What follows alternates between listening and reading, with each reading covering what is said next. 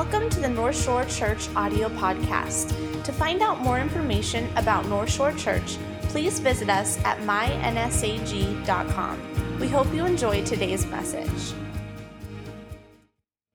I hope you guys are doing good. If you have your Bible, open up to Matthew chapter 7.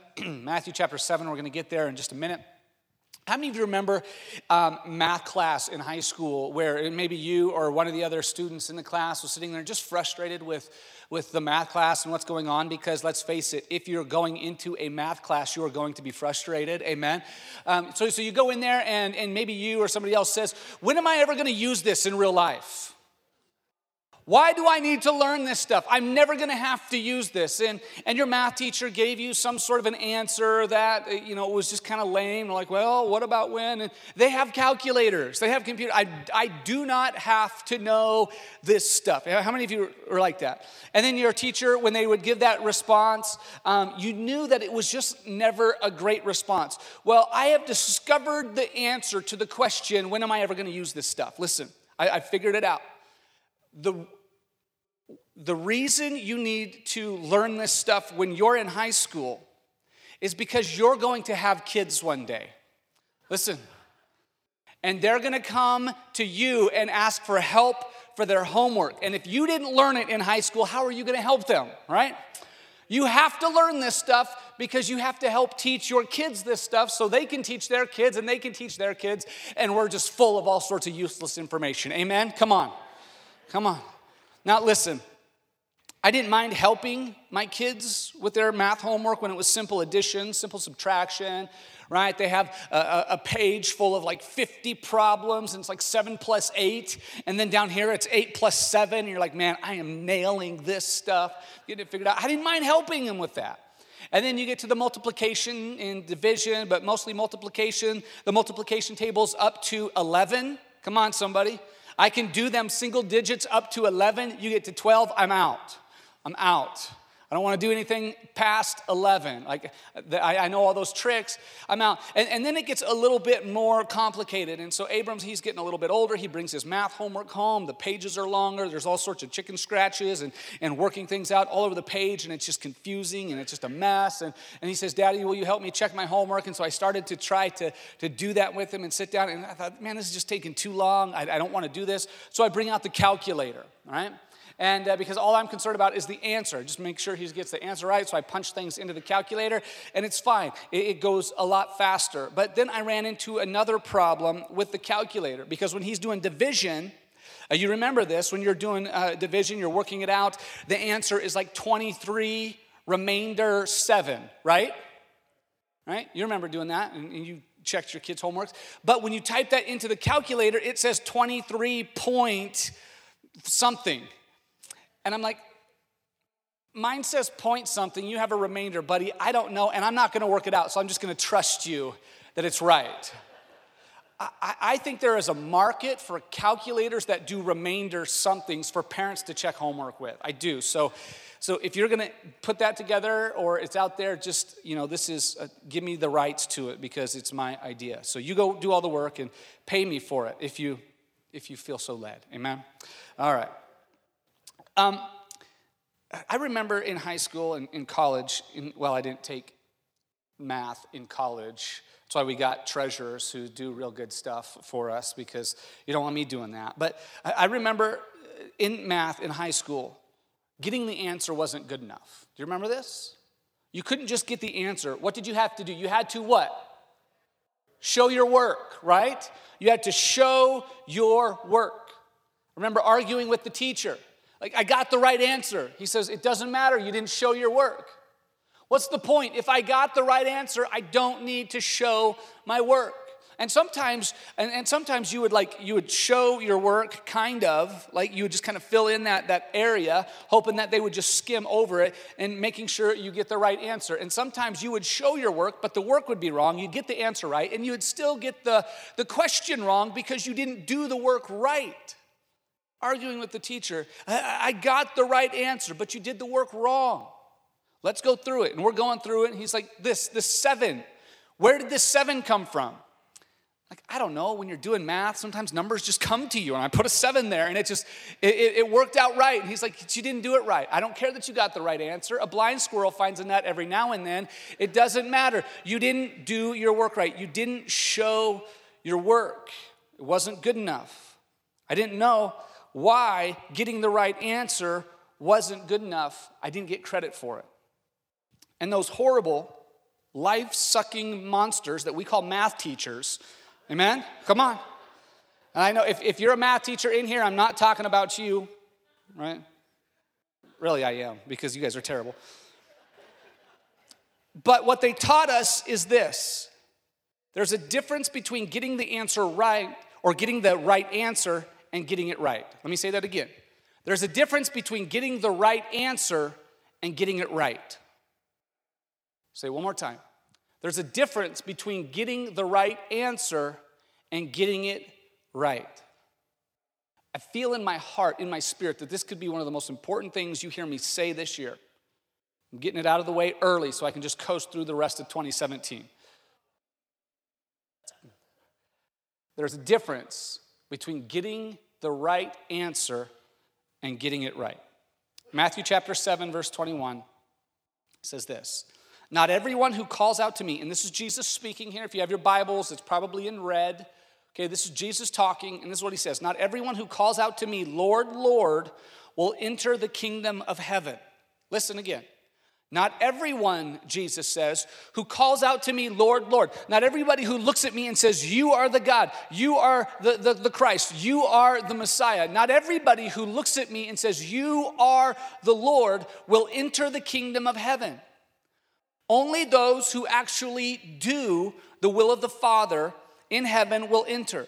On judgment day, many will say to me, Lord, we prophesied in your name and cast out demons in your name and performed many miracles in your name. But I will reply, Jesus says, I never knew you. Get away from me, you who break God's law. Not everyone who calls out to me, Lord, Lord, will enter the kingdom of heaven. Verse 24 says this Anyone who listens to my teachings and follows it is wise, like a person who builds a house on solid rock. Though the rain comes in torrents and the floodwaters rise and the winds beat against the house, it won't collapse because it is built on the bedrock. Verse 26 But anyone who hears my teaching and doesn't obey it is foolish, like a person who builds a house on sand. When the rains and floods come and the winds beat against that house, it will collapse with a mighty crash. There is a difference between getting the answer right and getting it right. I'm not saying that right, okay? There's a difference between getting the right answer and getting it right. Jesus is talking about people and to people who got the right answer.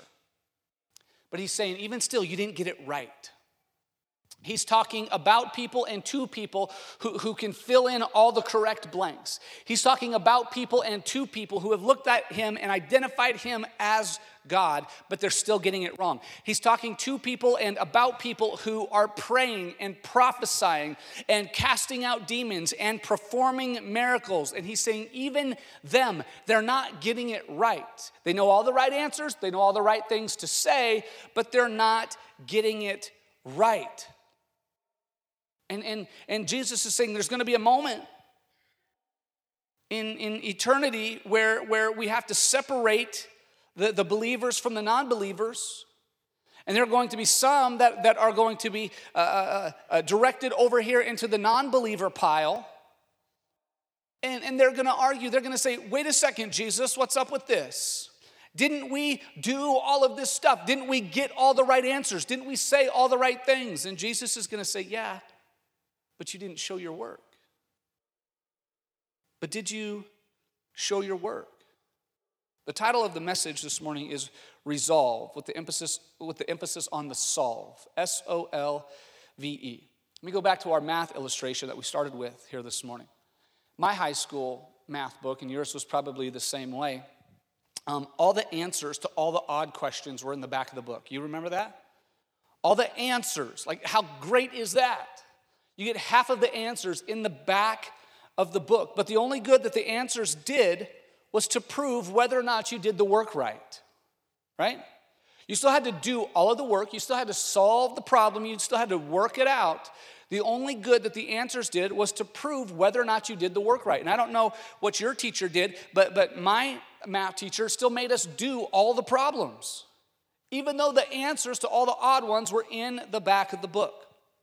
You see, it wasn't hard, at least in the odd ones, to get the right answer. The hard part was coming up with the right answer. The hard part was solving the problem. The hard part was getting to the right answer. You see, answers are easy to come by. Amen?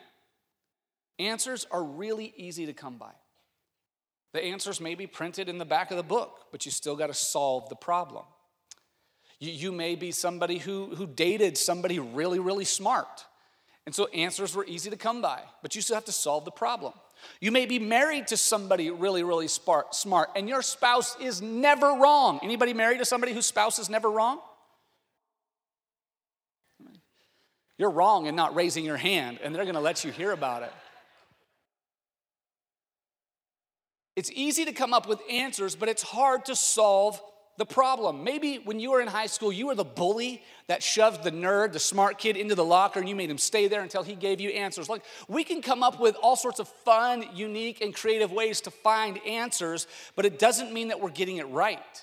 We still have to figure out how to solve the problem.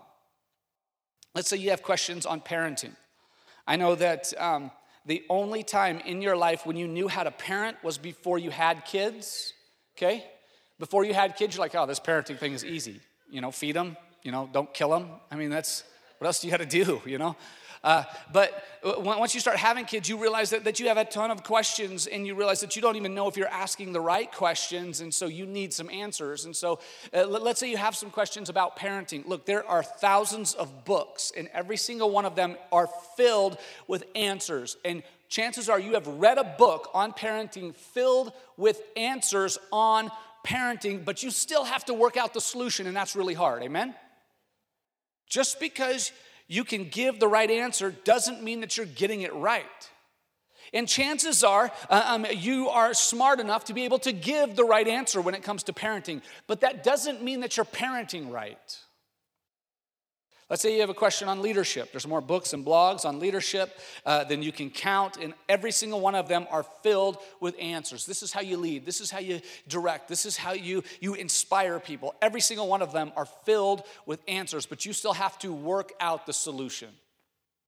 So you have a question about marriage all sorts of books on marriage. Maybe there's uh, somebody in your life that you're looking at or you're looking up to, and you think, man, you got a great marriage. Could you just give me the secret? T- tell, me, tell me what it is that, that makes your marriage so awesome and so full of life, and, and, and, and just, just help me to, to know what the answer is. And, and whatever their secret is, whatever they have made work, whatever their solution is, they can give you an answer. Books can give you an answer, but you still have to work it out you still have to solve the problem of two sinful people living together, right? It's, it's easy to get the right answers, but it's difficult to get it right. Every couple that I've ever talked to that have gone through premarital counseling, um, they have the right answers. Every single one of them. I've never asked somebody a question and their answer was just completely out in left field, off, and ridiculous. Every single one of them have the right answer, you know? What are you going to do when this situation arises? Oh, we're just going to look at each other and just fall in love all over again. And we're going to have open and honest communication. We're going to be forgiving and we're going to be respectful to each other. All the right answers, right? And then two or three months later, it's like, I hate him. He's lied to me. And, and all this. Like, it's easy to have the right answers, but it's difficult to get it right. Let's say you have a question about God or the Bible. If Sunday school taught us anything, it's that the answer is always Jesus, right? How many of you grew up in Sunday school? The answer is always Jesus. But you still have to work out the solution. How many of you know that you can apologize for something and still be wrong? You can apologize and still be wrong. I'm sorry you're not smart enough to understand what I'm trying to tell you. Can't be mad at me. I just apologize to you. Right? You can apologize and still be wrong. You can do the right thing and still be wrong. You can forgive somebody and still be wrong. Right? You can, you can say, you can go through the motions, you can pretend. I forgive him, I forgive him, but I still wouldn't mind to see terrible things happen to him, right? I forgive him, but I want the absolute worst for him, right? You can forgive and still be wrong. Just because you know the right answer doesn't mean you got it right. Just because you know what you're supposed to do and you've gone through the motions doesn't mean that you got it right. Scripture commands parents to love, train, and discipline their kids. Right? Scripture tells us to discipline. So you're going through, you got your kids, they're driving you crazy, you fly off the handle, you scream, you belittle, you overreact, right? And then when you start feeling bad, you're like, it was just discipline. I'm, a, I'm the disciplinarian, and this is how I do it. Yeah, but you didn't do it right. You can discipline, but still get it wrong. You know, there are some kids that need a good spanking. There's some kids that they just need to be spanked. Amen? There are some parents that just need a good smack upside the head, too, because sometimes it's your fault. You're just not doing it right. Repentance. Let's think about repentance. There are some who use repentance like a personal get out of hell free card because you know the right answers. And so this is how it works out. You, you, you, you do your thing, you, you pursue your sin and, and you, you pursue your sin of choice, which, whichever one it is, right? I mean, we could go through and list sins and, and, until we found yours, but, but you know what I'm talking about. You know what your sin of choice is. It's usually that sin that feels good for a season, for a moment. And so you, you pursue your sin of choice. And when the Holy Spirit is, is um, flashing those warning signals in your heart before you actually engage in that sin. He's telling you this isn't right. Um, that, that conviction wells up inside of you, and, and God is saying, like, I want better for you. Uh, don't do this. We, we've already been working through this. I mean, I, I've provided a way out for you. Just stop where you are. Don't, don't move forward. You already know the right answers. You've already convinced yourself that I can engage in this sin, I can pursue this sin, and then on the backside of it, all I have to do is repent, and it's all good. On the backside of it, all I have to do is say, um, um, God, I'm sorry for. Jesus, please forgive me for. And then you can state your sin. And then, and then you know, God just throws it into the sea of forgetfulness. And, and it's as far as the east is from the west. And all of those one liners that make us feel really good about ourselves. Because if we say, I'm sorry for, if we say, God, forgive me for, then He has to do it. And His hands are kind of tied, right? And so a lot of times we will pursue our sin knowing that on the other side of it, I just have to say, I'm sorry for. It. And it's just, it works out perfectly. Right? Repentance is great. Repentance is the right thing. But just because you have the right answer doesn't mean that you got it right. Are you following me? Maybe you're faithful to your spouse. Maybe you're not cheating. Maybe, uh, maybe you, you are um, there and you're loyal, but you take them for granted and you treat them like garbage. Like, like, good, it's great that you got it right here, but you're still not getting it right. The answer is easy to come to. Working toward the right answer, working through the solution can be extremely difficult. Knowing the right answer is easy, but getting there can be frustrating.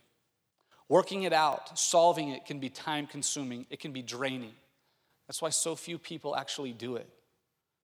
So it's so much easier to just copy the right answers from the back of the book than to figure it out, to solve the problem, and to put it into practice. I believe that there are secrets, there are mysteries, that there are wonderful aspects of God and His kingdom that He is anxious to reveal to His, to his people and to His church. But he's just right now looking for someone who is willing to do the difficult work of not just discovering the right thing, but doing the right thing. He's looking for people who can't, who, who, who aren't content to just repeat the right answers, but are willing to apply the right answers and to work through the solution. I wonder, do you suppose that, that Peter understood some things about Jesus that none of the other disciples did because Peter was willing to do what none of the other disciples were willing to do? Is it possible that, that Jesus revealed himself to Peter in a way that nobody else understood? Because Peter, when he looked at Jesus walking on the water while he was standing there in the boat, he says, Jesus, I believe. And because I believe, command me to do, because I want to do. And Jesus says, Come out on the water with me. And so, you know, he steps out on the water. He's walking on the water with Jesus. Uh, my, my guess is there was something that welled up in his spirit. And we know that Peter sunk and he took his eyes off Jesus and everything else. But, but Peter walked on water with Jesus and he actually did what none of the other disciples were willing to do command me to come. Come. Okay, he went. Do you suppose that Paul understood some of the wonders and mysteries of God that, that very few of us understand. Not just because God revealed himself to him, not just because Jesus spoke to him, but because Paul was willing to do things that so few people are willing to do. Is it possible that, that Paul understood things about the kingdom of God because he was willing to endure prison? Because he was willing to endure beatings? Because he was willing to endure rejection? And is it possible that there are things that Paul understood about God, not because it was all revealed to him, but because he put into practice what he said he believed. That in that moment where Paul was drug out of the city and, and beaten until he was dead, and then the Spirit of God breathed life back into him and he rose up and he walked back into that same city, like that is faith in action. Amen? But so many of us are convinced that we don't have to do the really hard work of living out our faith. We're convinced that we shouldn't have to show our work. We're convinced that we shouldn't have to show our faith because we already have all the right answers. Because we've already read the books. Because we've already looked in the back and we can show you the answers. But I believe that Jesus would say, No, I'm not so concerned about the right answers. I want you to show me your work, show me your faith. What if we get to heaven and don't get credit for having the right answers? Let me say that again. What if we get to heaven and we don't get credit for having the right answers? What if we die and we're standing before the Lord and He says, I, I see that you have all the right answers, good for you, but did you show your work? I see you have all the right answers, but did you show your faith? Matthew chapter 7, verse 21 again says, Not everyone who calls out to me, Lord, Lord, will enter the kingdom of heaven. Only those who actually do. Say, do. Not everyone who calls out to me, Lord, Lord, is going to enter the kingdom of heaven. It's going to be a really frustrating, disappointing, and scary day for a lot of people. Only those who actually do the will of my Father will enter. Jesus requires us to show our faith. Show your faith. Show your faith. Show your faith. So, so how we're going to end this our time together here this morning is I have three formulas for you this morning. It's going to I'm trying to tap into that inner math nerd in there that, that's there, and uh, these aren't complicated formulas because my expertise stopped at addition and subtraction. So these are going to be real simple for you. All right. The first formula is this: faith minus works equals deception. Faith minus works equals deception. Knowing without any doing is extremely dangerous. Knowing the right answers without applying those to your life is extremely dangerous. Matthew chapter 7, verse 21. If you have your Bible there, highlight it, circle it, draw a little skull and crossbones by it. Make a scary face, like angry, like, ah, scary face, right there by it, because this has to be one of the scariest verses in all of Scripture. Not everyone who calls out to me, Lord, Lord, will enter the kingdom of heaven. And it's easy to read those things and think that applies to somebody else. But what if it applies to us? It's a scary verse.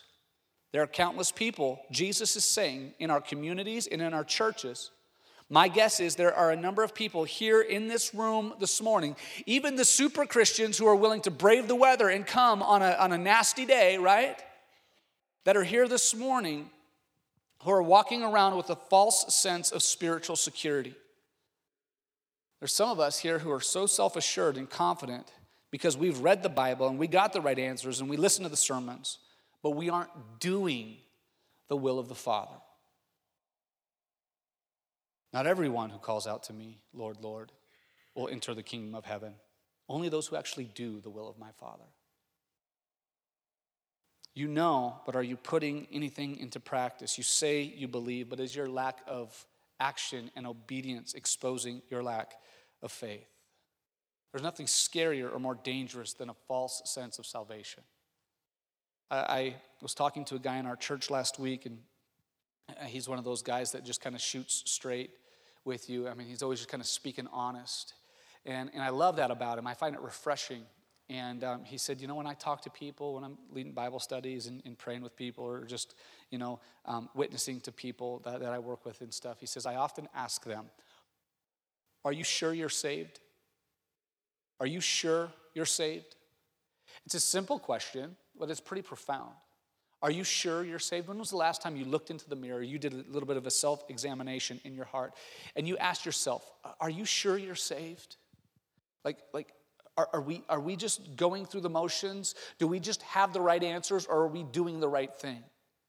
Not everyone who calls out to me, Lord, Lord, will enter the kingdom of heaven.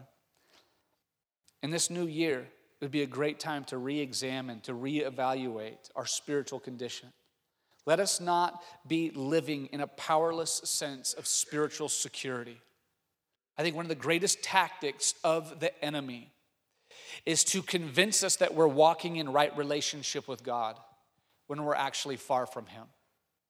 I think one of the greatest, the, the, the, greatest uh, tactics of the enemy is to sing us a lullaby, to sing us asleep and say, Oh, you believer, oh, you Christian. I believe that the enemy in, in our thoughts and in our minds is calling us believers, is calling us Christians. Many people, he's calling them believers and Christians who aren't. But if he can convince them that they are without actually putting anything into practice, then he's won. 1 John chapter 2, verse 3 says, And we can be sure that we know him if like, if, if you want to be sure that you're saved, if you want to be sure that you're a disciple, you want to be sure that you're in right relationship with Him, says we can be sure that we know Him if, if, if we obey His commandments. If someone claims, I know God, but doesn't obey God's commandments, that person is a liar and is not living in the truth. But those who obey God's word truly show, get that, they truly show how completely they love him. That is how we know we are living in him. How do you know? Are you sure you're saved? Well, there's a way to find out. There's a way to know. There's a way to prove it. Obey his command. If we obey his commandments, then we show how completely we love him. The second equation is this works minus faith equals destruction. Works minus faith equals destruction. The good you do will never outweigh the bad in you. Say it again. The good you do will never outweigh the bad in you.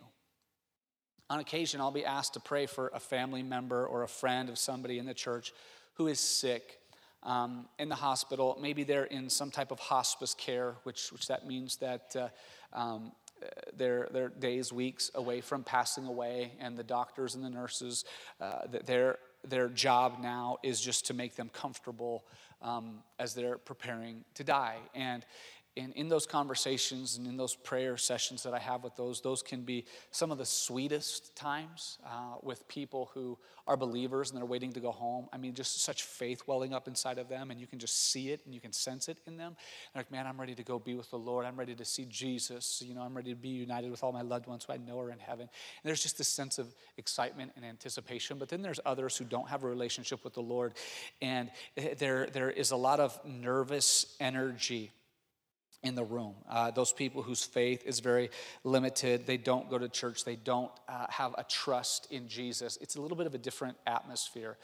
And um, most often in those conversations, at some point, I'll hear something like this, or they'll say something like this I was a good person. I, you know, I treated everybody with kindness. I didn't kill anyone. You know, I haven't heard any deathbed confessions yet. Said, um, I wasn't perfect. I had my issues. I had my flaws. And sometimes they'll like tell me some of those. It's like, okay, I don't need to hear, hear that. Um, I wasn't perfect, but, but I, was a, I was a pretty good person. I was decent. I just hope that I did more good than bad in my life, and that's enough to get me to heaven. That's the same line that almost everybody says. I just hope that I did more good than bad in my life, and that's enough to get me to heaven. And it's in those moments where it, it creates a, a, little bit of awkwardness because I, I don't want to give them a false sense of spiritual security. I don't want to, in those moments, say, you know what, I bet you probably did. And, and let me just tell you, all of you in here, before you find yourself in that moment on, on, on that bed where you're just hoping that maybe you did more good than bad and hope that that will open the doors of heaven for you, let me just tell you very clearly right now it won't, okay? It won't. I just hope that I did more bad than good and that's enough. It's not. It won't open the doors of heaven for you. Any attempt to earn heaven on your own merits and efforts is going to fall impossibly short. It's going to fall impossibly short. You cannot do it. Have you ever been working outside, maybe in the yard or in the garage, or, or you're bringing the groceries in and you had to get salt for your water softener, and those bags are really heavy, you know, and you're like struggling to carry those things down, down the steps or whatever. And, and your, your young child is there watching and they want to help. And so uh, they see you struggling with something, and you know it's like going to make you sore tomorrow. And, and uh, they see you struggling to lift it, and they say, Daddy, can I help? Anybody? Uh, that ever happened? To, to you? Uh, me and two other people. Great. This analogy is going to work well. Um, well, that's happened to me. And uh, they, they, say, they say, you know, Daddy, can I help? And, and you know that they can't lift it. I mean, you can barely lift it. And, and so you say, okay, because you're going to teach them a lesson. You want to prove to them how strong you are, right? And so you say, okay, lift your arms, put your arms out. And, and they put their arms out, and, and, and you go to, to place this item in their arms, and you let them feel a little bit of the weight of it. And you begin to, to let it down in their arms a little bit. And they're like, I got it, I got it, just give it to me. And, and you begin to, to give them a little bit more and more of the weight. And they're like, oh, oh, oh, oh, you know, daddy, help, you know, oh, I can't do it. And they realize that they can't do it. And you're like, see how strong daddy is? I can lift this. This is why you, your mommy loves me, you know, because, you know, you, you guys know what I'm talking about, right? We've all done that. We've all done that. Um, uh, there are some who want to live by the law okay there are some who want to who want to earn their salvation by the good that they do by their good works by their right choices and good decisions. They want to do good things the right things. They want to carry the weight of their own salvation that they want to carry the load of their own salvation. And so what they do is they, they look to God and they say, God, I got this. I know this is a little bit heavy for you, uh, you know, but, but, but I got this. And so, so God, you put the weight of my salvation on me and, and I'll carry it. And so God, in, in his grace and in his mercy, um, he, he will begin to pass over a little bit of that weight, not fully putting it all on us because he knows it'll crush us, but, but he, he lets us experience the weight. He lets lets us feel the weight of it. And so we put our arms out, and God puts the weight of the law, put, put the weight of right decision and making right choices and doing good things and earning our own salvation on, in our arms. And, and He puts it on more and more, and we're like, oh, whoa, wait, wait, wait, wait, wait, that's too much, it's too heavy, Jesus, help. And so um, what God does is He will let us feel a little bit of the weight of the law, and then He will pull it back off of us and say, You can't do it. That's why I sent my son, Jesus, because He can. And when Jesus came and He died on the cross, He he fulfilled the law. He took all of the weight of the law off of yourself and bore it on himself on the cross, and so that you don't have to carry that anymore. And so some of us are like, Thank you, Jesus. Thank you, God. It is so refreshing. I have freedom. I can live life without bearing the weight of the law. But there are others who say, No, no, no, no, you, you just, you just let me carry it. I don't care about the power of the cross. I don't care that the cross has eliminated the, the, the, weight of the law. You just let me carry it. There are others who are determined to carry and bear the weight of their own salvation, and they're crushed by it. Luke chapter 11, verse 46, Jesus says, Yes, what sorrow also awaits you, experts in religious law. For you crush people with unbearable religious demands, and you never lift a finger to ease the burden. Works without faith is legalism it's destructive. It destroys hope. It destroys people. It destroys the church. It destroys the kingdom. It, it's just, it's, it's unbearable. Number three is this faith plus works equals devotion. Faith plus works equals devotion. I want this to be the year that I behave how I believe. I want this to be the year that I behave how I believe. A fully devoted follower of Christ isn't hard to spot. We have so many people that are walking around sort of this camouflage Christian type, you know, a secret agent Christian. I don't want anybody to know. On Sunday, I'll be a Christian, but I don't want anybody to know anywhere else. But a fully devoted follower of Christ isn't hard to spot because they believe the word and they do the word. A fully devoted follower of Christ will, will share their faith, but they'll also show their faith. And, and we got to be careful not to lean too far on either side because they're both important. There's so many people who, who, who believe and, and they think that faith and works contradict each other. That, that I can't earn salvation, so I'm not going to do anything. I'm just going to stand over here and say, I believe, I believe, I believe, I believe, but I'm not going to do anything because that would be legalism. And there are others who stand on this side and say, I'm just going to do, I'm just going to do, I'm just going to do. I don't know if God can, but if He can't, I'm going to make sure I can. Faith and works don't contradict each other, uh, they complement each other. They're meant to, to go hand in hand. They're meant to live in unison. James chapter 2, verse 18 says, Now someone may argue, some people have faith, but others have good deeds. But I say, How can you show me your faith if you don't have good deeds? Show me your faith. James says, I will show you my faith by my good deeds. I'm not just going to talk about it, I'm going to show you. I'm not just going to give you the right answer, I'm going to do the work. Show your faith. It isn't good enough to have the right answers. If I say this year I'm going to serve Jesus, then I'm going to do the things that Jesus did. Stand your feet all across this place for me. Can, can we do this? Can we, can we just bow our heads and close our eyes here? Now, there are some of you here and you realize for the first time that Jesus is the answer. You've been trying to bear the weight of your salvation on yourself. Like, man, that's that, it's too heavy for me. I'm realizing this for the first time that, that it's, it's Jesus who is supposed to carry this for me.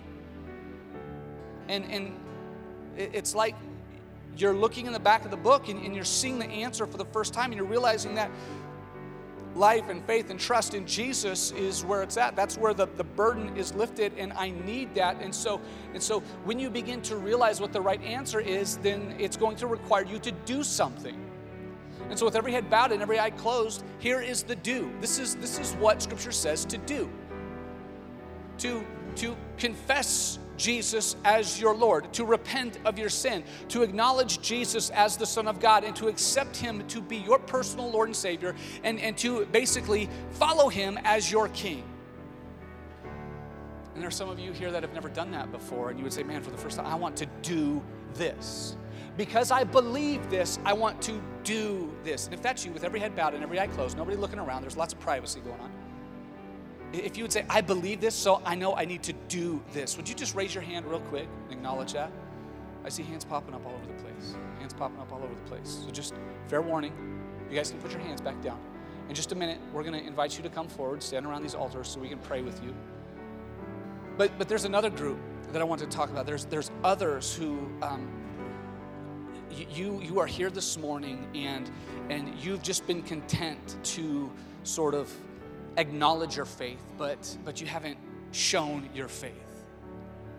And you would say, This is the year, this is the year, 2017, I'm going to show my work, I'm going to show my faith. Um, maybe, maybe you used to do this and you just said, Man, I got to do this again. I, I'm not just going to rely on having the right answers, I want to do the right things. I don't want to just share my faith, I want to show my faith. And, and man, this year, I just need to do better. I just need to do better about uh, being obedient. I just need to do better about showing my faith. I need to do better about showing my work. I, have I've got caught up in this lie that because I have the answers, it's all good. But, but I need to live it. I, I, need to, I need to acknowledge it with my actions. If that's you and you're in this place, could you just raise your hand real quick? Say, this year, I, I need to show my faith, and I know it. I need to live my faith, and I know it. This year, I'm going to do that.